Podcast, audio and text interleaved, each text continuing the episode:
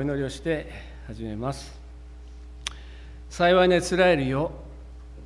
誰があなたのような主に救われた民であろうか。主はあなたを助ける盾、あなたの勝利の剣。恵みと憐れみに富んでおられる父なる神様、一年の初めに今日も私たちはこのように集まって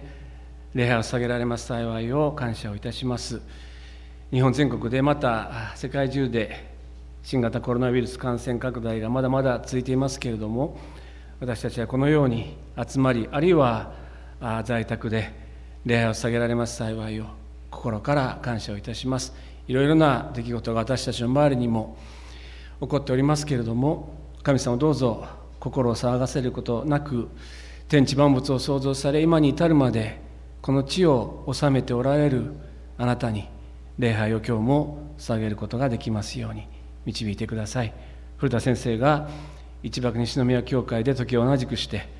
創立56周年の記念礼拝でご奉仕をされております。神様どうぞ古田先生をあなたが強め、御霊に満たし、この朝をお持ちくださいますようにもお願いをいたします。またこの愚かなしもべもあなたは唇を清めて、この朝をお持ちください。すべてのことを御手にお委ねし、イエス・キリストの皆によって祈ります。アーメン。この朝はヨハネによる福音書の2章の1節から11節というところを通しまして、水をブドウ酒に変える方、そういうタイトルで話をさせていただきます。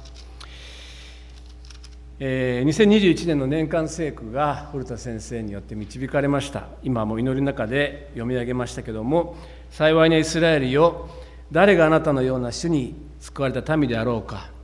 主はあなたを助ける盾、あなたの勝利の剣。本当に素晴らしい御言葉が今年私たちの教会に与えられています。私たちがどれほど幸いな民であるのか、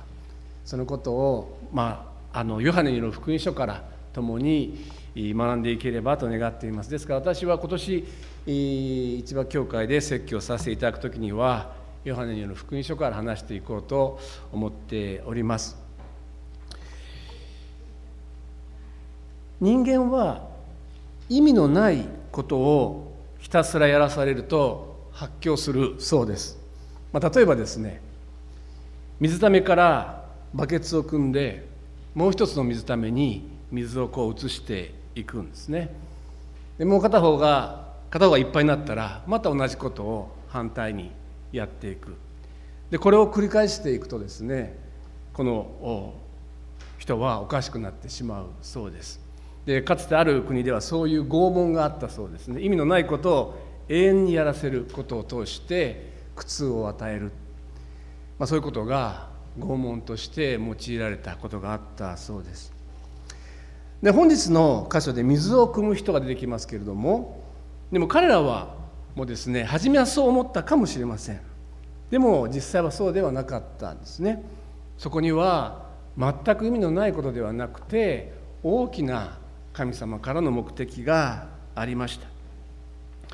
で私たちもこの時に自分の人生が一体何のためにあるのかと思うようなことがあるかもしれません。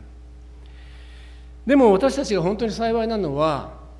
イエス・キリストにあるものは一人として例外なくイエス様のために私たちの人生が用いられるんですね。イエス様は私たちの人生を用いてくださるんですね。それは私たちがイエス様にあってイエス様の血潮によって贖われた、買い取られた幸いな民であるからなのです。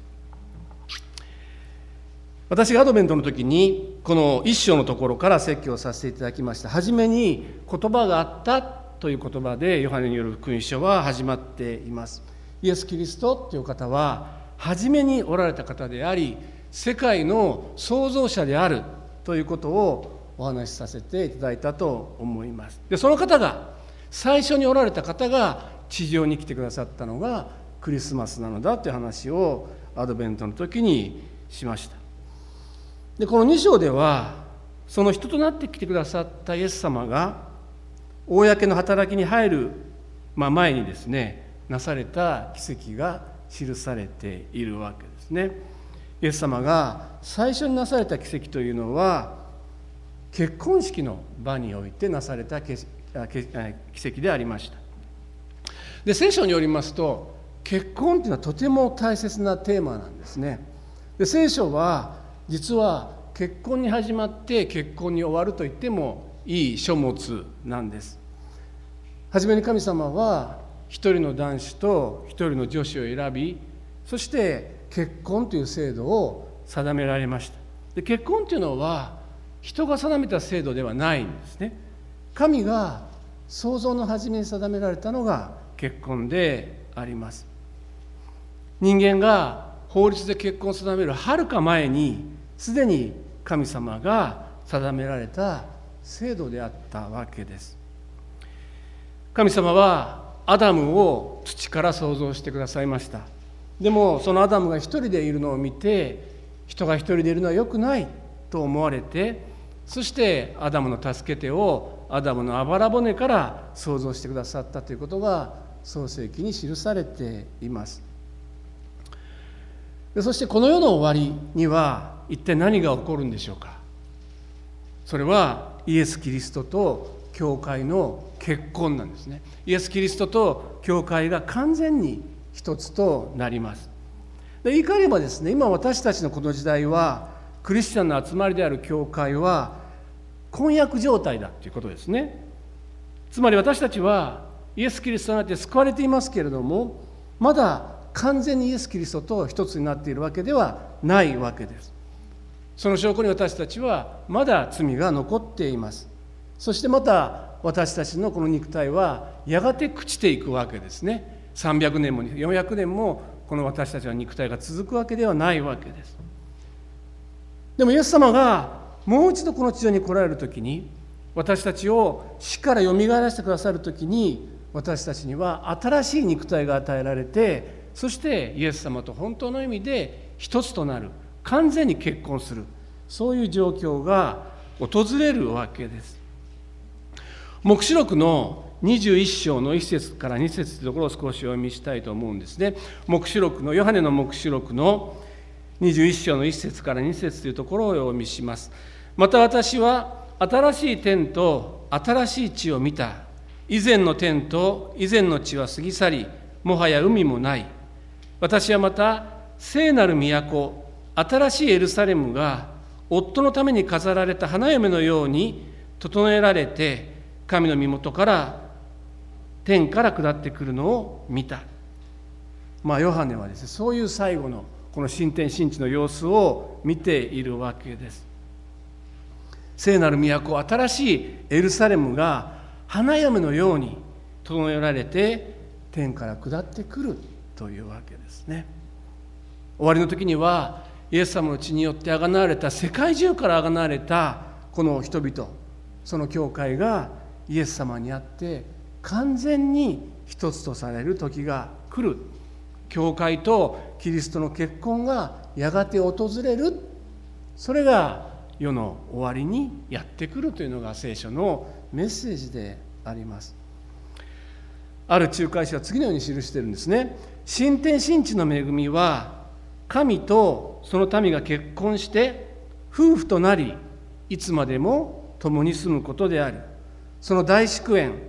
婚宴を民は喜び楽しむ。ですからイエス様が最初の働きとして、そのところでなされた印が結婚式の場であったというのは大変意味深いことなんですね。イエス様は世界に大宴会をもたらすために来てくださったんですね。その時には死も悲しみも叫びも苦しみも呪われるものもなくなると聖書に記されています。そして神様と民との間の罪が完全に取り除かれて、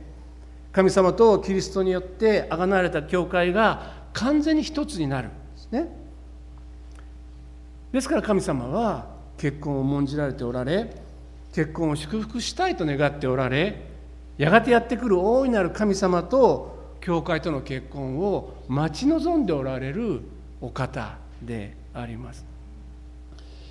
ヨハネの福音書をですね、ずっと読んでいくと、この印っていう言葉が何度も出てくるんですね。特に1章から11章までには印っていう言葉がよく出てきます。で、この印というのは奇跡と言ってもいいかもしれません。で、奇跡っていうとなんかですね、いや私はどうも奇跡っていうのは苦手ですっていう方があるかもしれません。イエス様の時代にイエス様はどうしてこんなにたくさんの奇跡を行われたんでしょうか。目が見えない人が見えるようになったり、足のが歩けるようになったり、多くの奇跡をイエス様はなされました。印をなされました。どうしてでしょうか。11節にヒントがあります。11節をちょっと読みします。イエスはこれを最初の印としてガリラヤのカナで行い、ご自分の栄光を表された。それで弟子たちはイエスを信じた。イエス様がなさる奇跡というのは何か人々を驚かせたいということではないんですね。それはイエス様ご自身のご栄光を表すためのものであります。そしてそのご栄光というのは父なる神様のご栄光を表すものであるわけですね。そして2番目には、イエス様の奇跡というのはそれを通して人々がイエス様を信じるためでありました。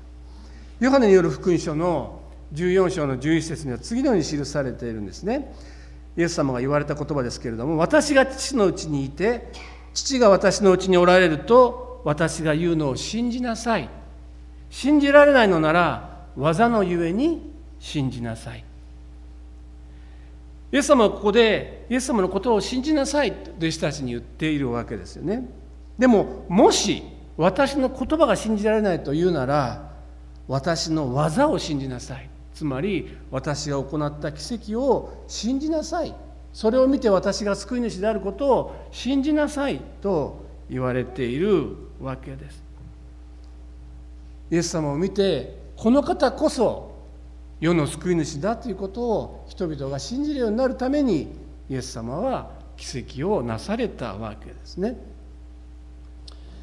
では、この今日の出来事をちょっと順番に見ていきたいと思います。ある時ですね、ガリラヤのカナというところで結婚式がありました。で、このカナというのはイエス様がお生まれになったナザレから6キロメートルぐらいのところにあったところだそうです。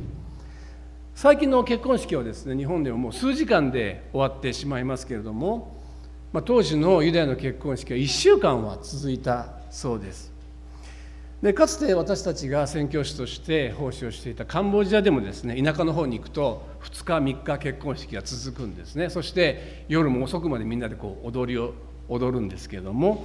そんなような結婚式がカンボジアでもありますけれども、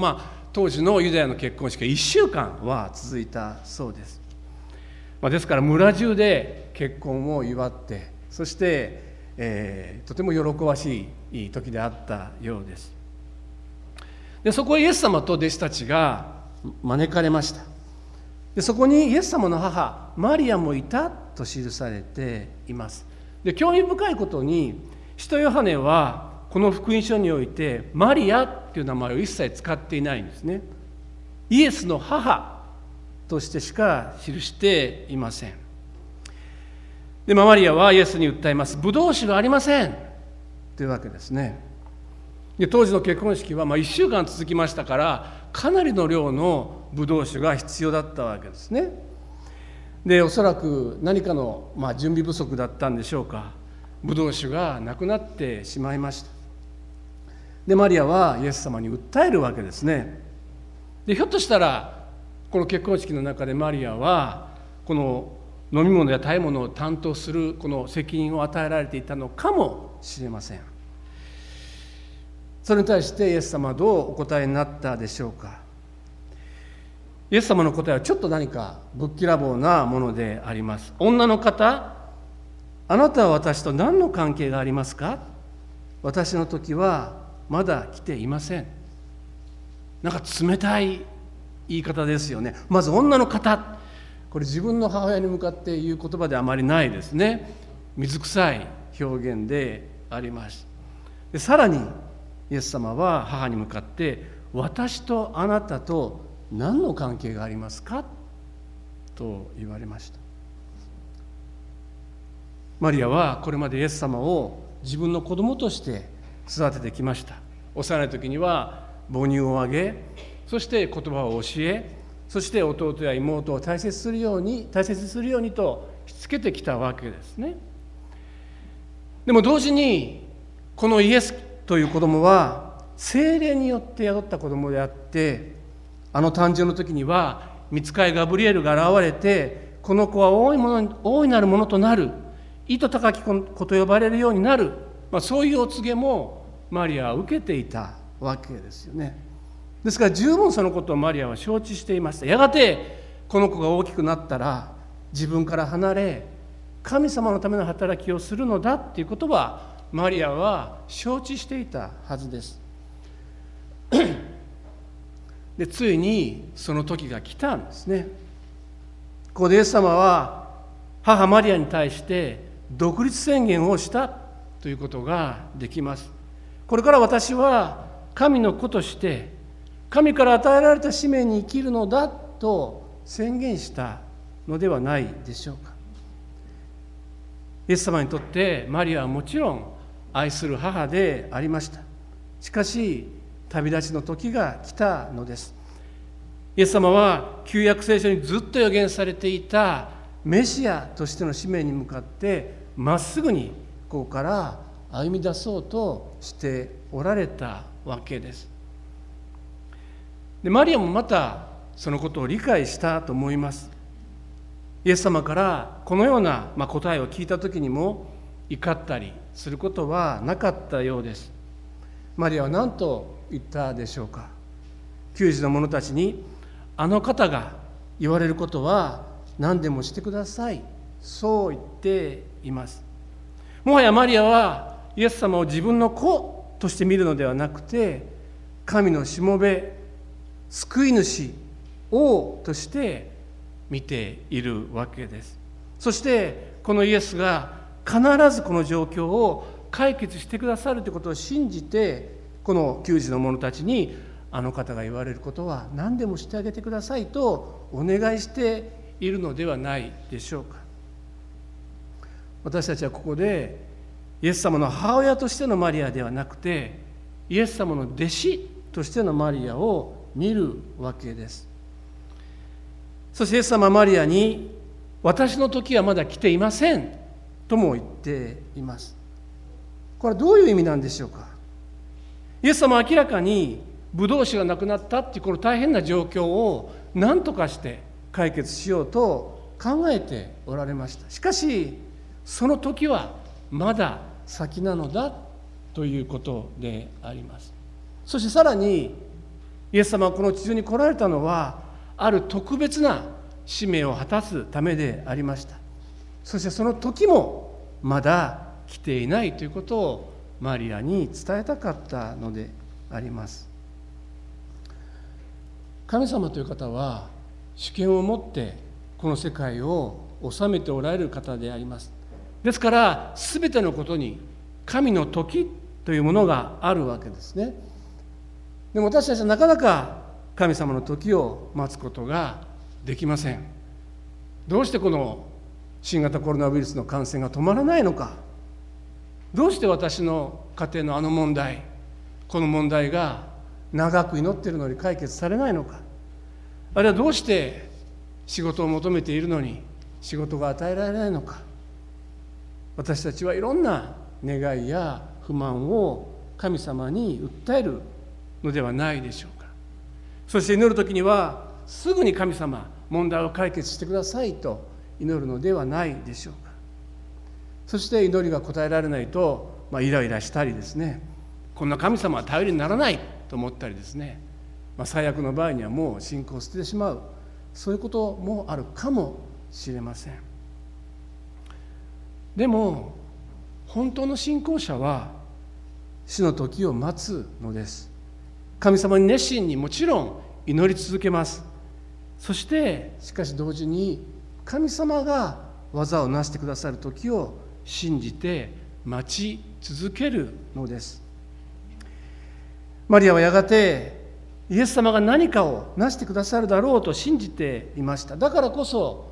いつかイエス様がこの9時の者たちに何かしなさいと言ってくれるだろうと信じたわけです。その時を待ち続けたわけですね。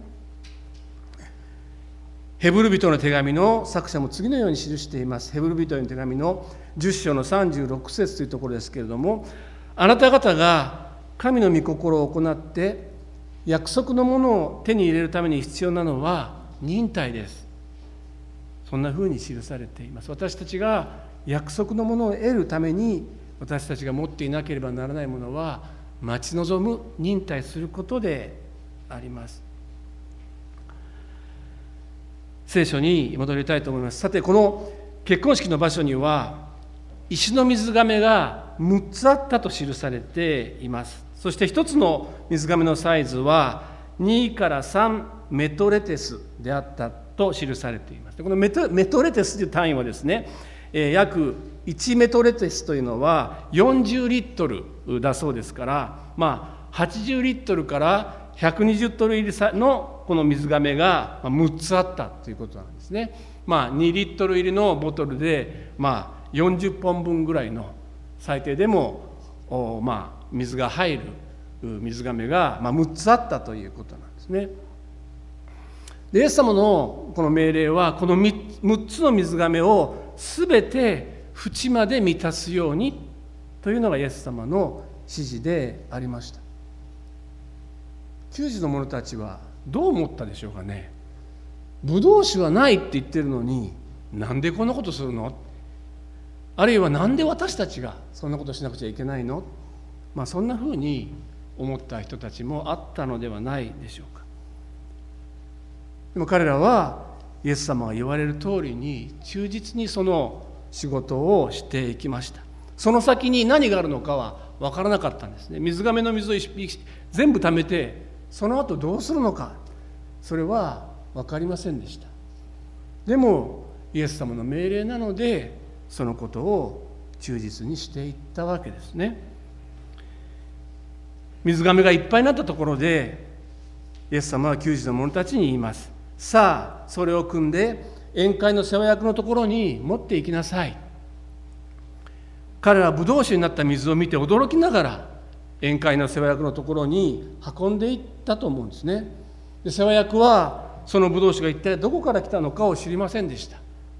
だけれども給仕の者たちはそれを知っていたと聖書に記されています。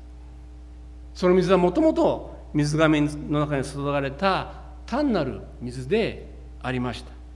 しかしイエス様の力によってブドウ酒に変えられたわけですね。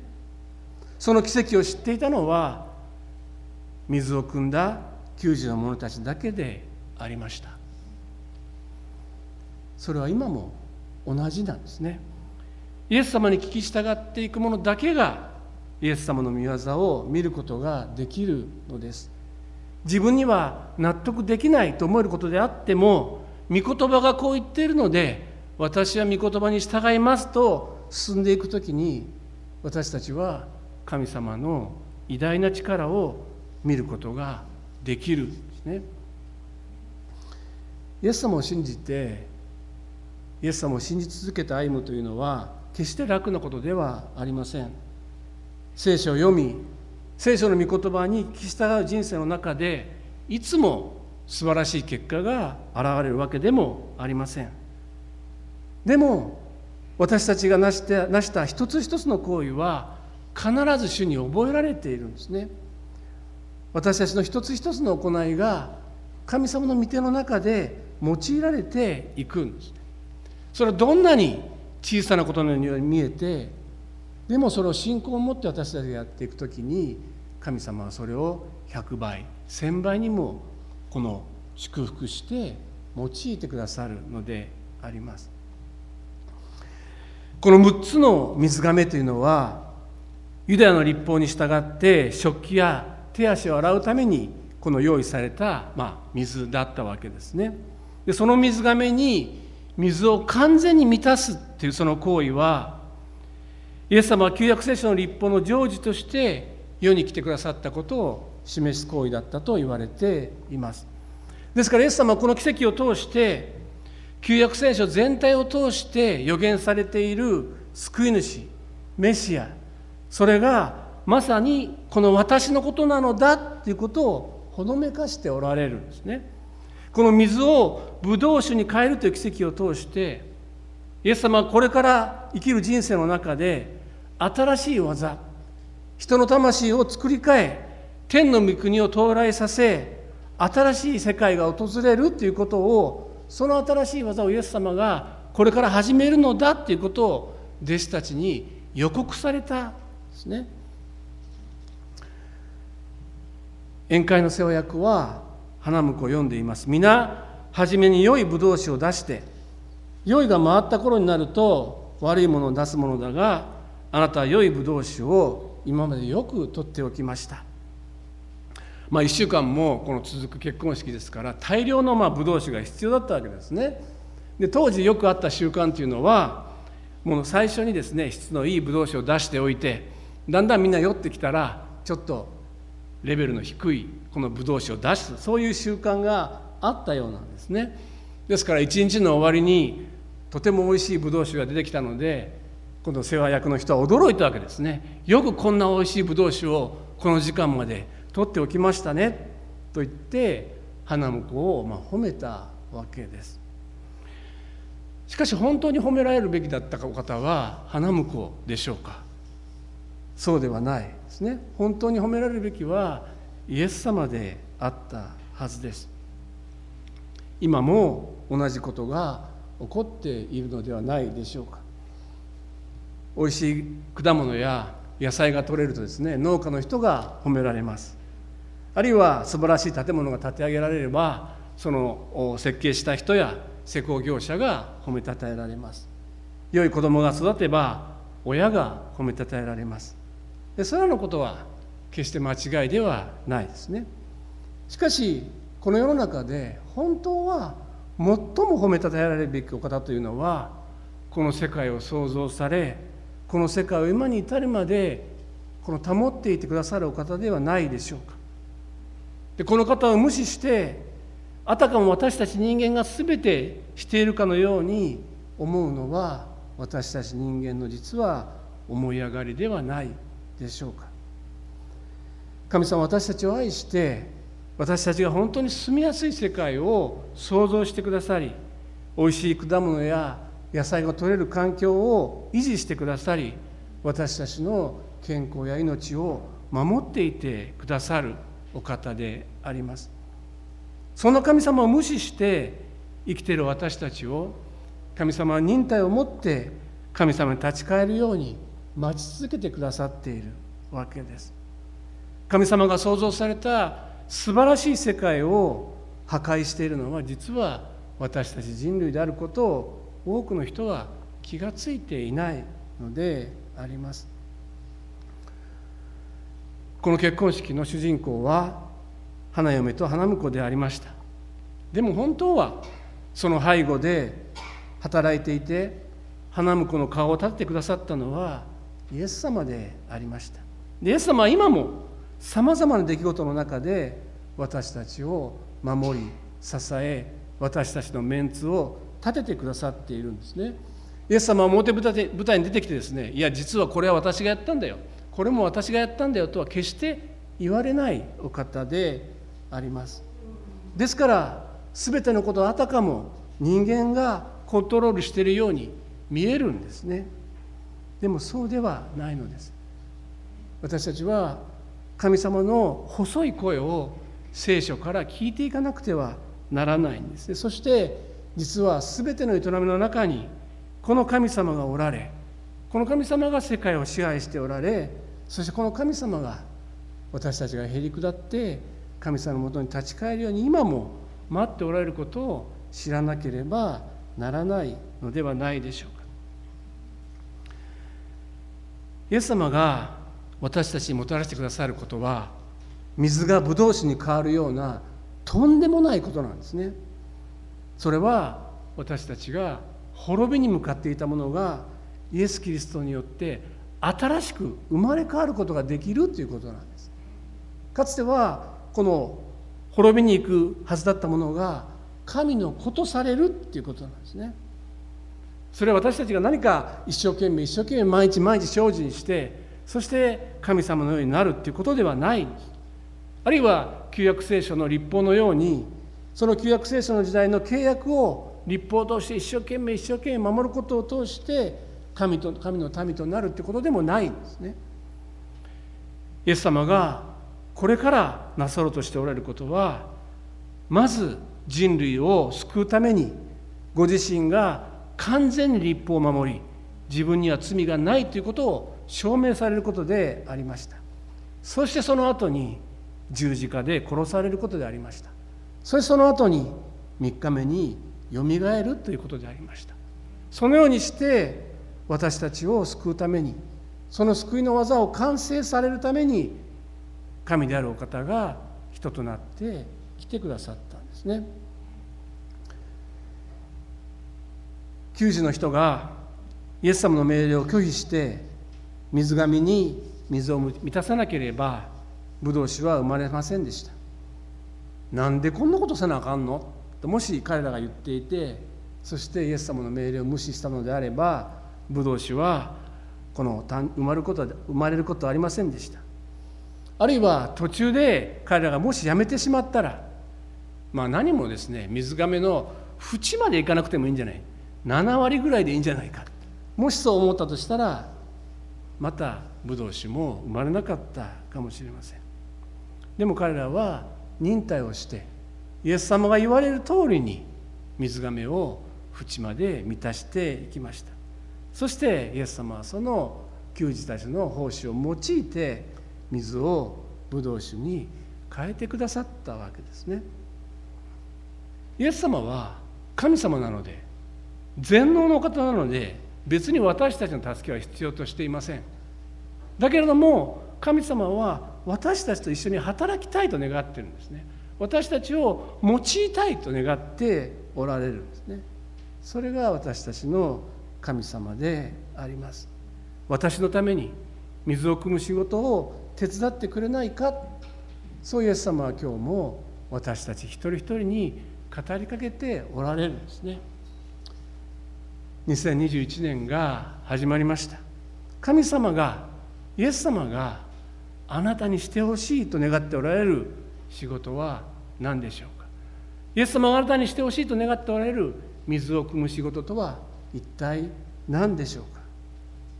そのことを神様の前に静まって私たち一人一人が聞いていきたいと思います。そして神様から与えられたその使命を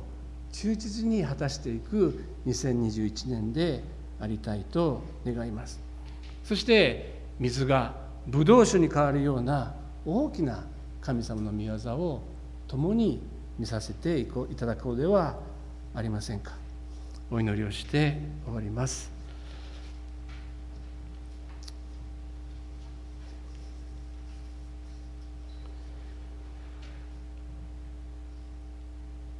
天の父なる神様、あなたが御子イエス・キリストをこの地上に送り、そしてイエス様がその最初の奇跡としてこのカナの婚礼で水をブドウ酒にするという奇跡を成してくださったことを私たちは今朝読みました。水を汲んだ給仕の者たちはどうしてなぜこんなことをしなければいけないのか分かりませんでしたけれども、しかしイエス様の命令だということで忠実に水を汲んでいきました。神様は今も私たちにこのような仕事を命じておられます。私たち一人一人に何かしてほしいと願っておられることがあります。神様、そのことを聞き分ける耳を与えてくださいますように。神様、私たち一人一人はあなたのために今年何ができるでしょうか。神様、どうぞあなたが命じておられることを本当に聞いて、そのことを忠実になしていく一人一人でありますように、どうか導いてください。そして神様、あなたが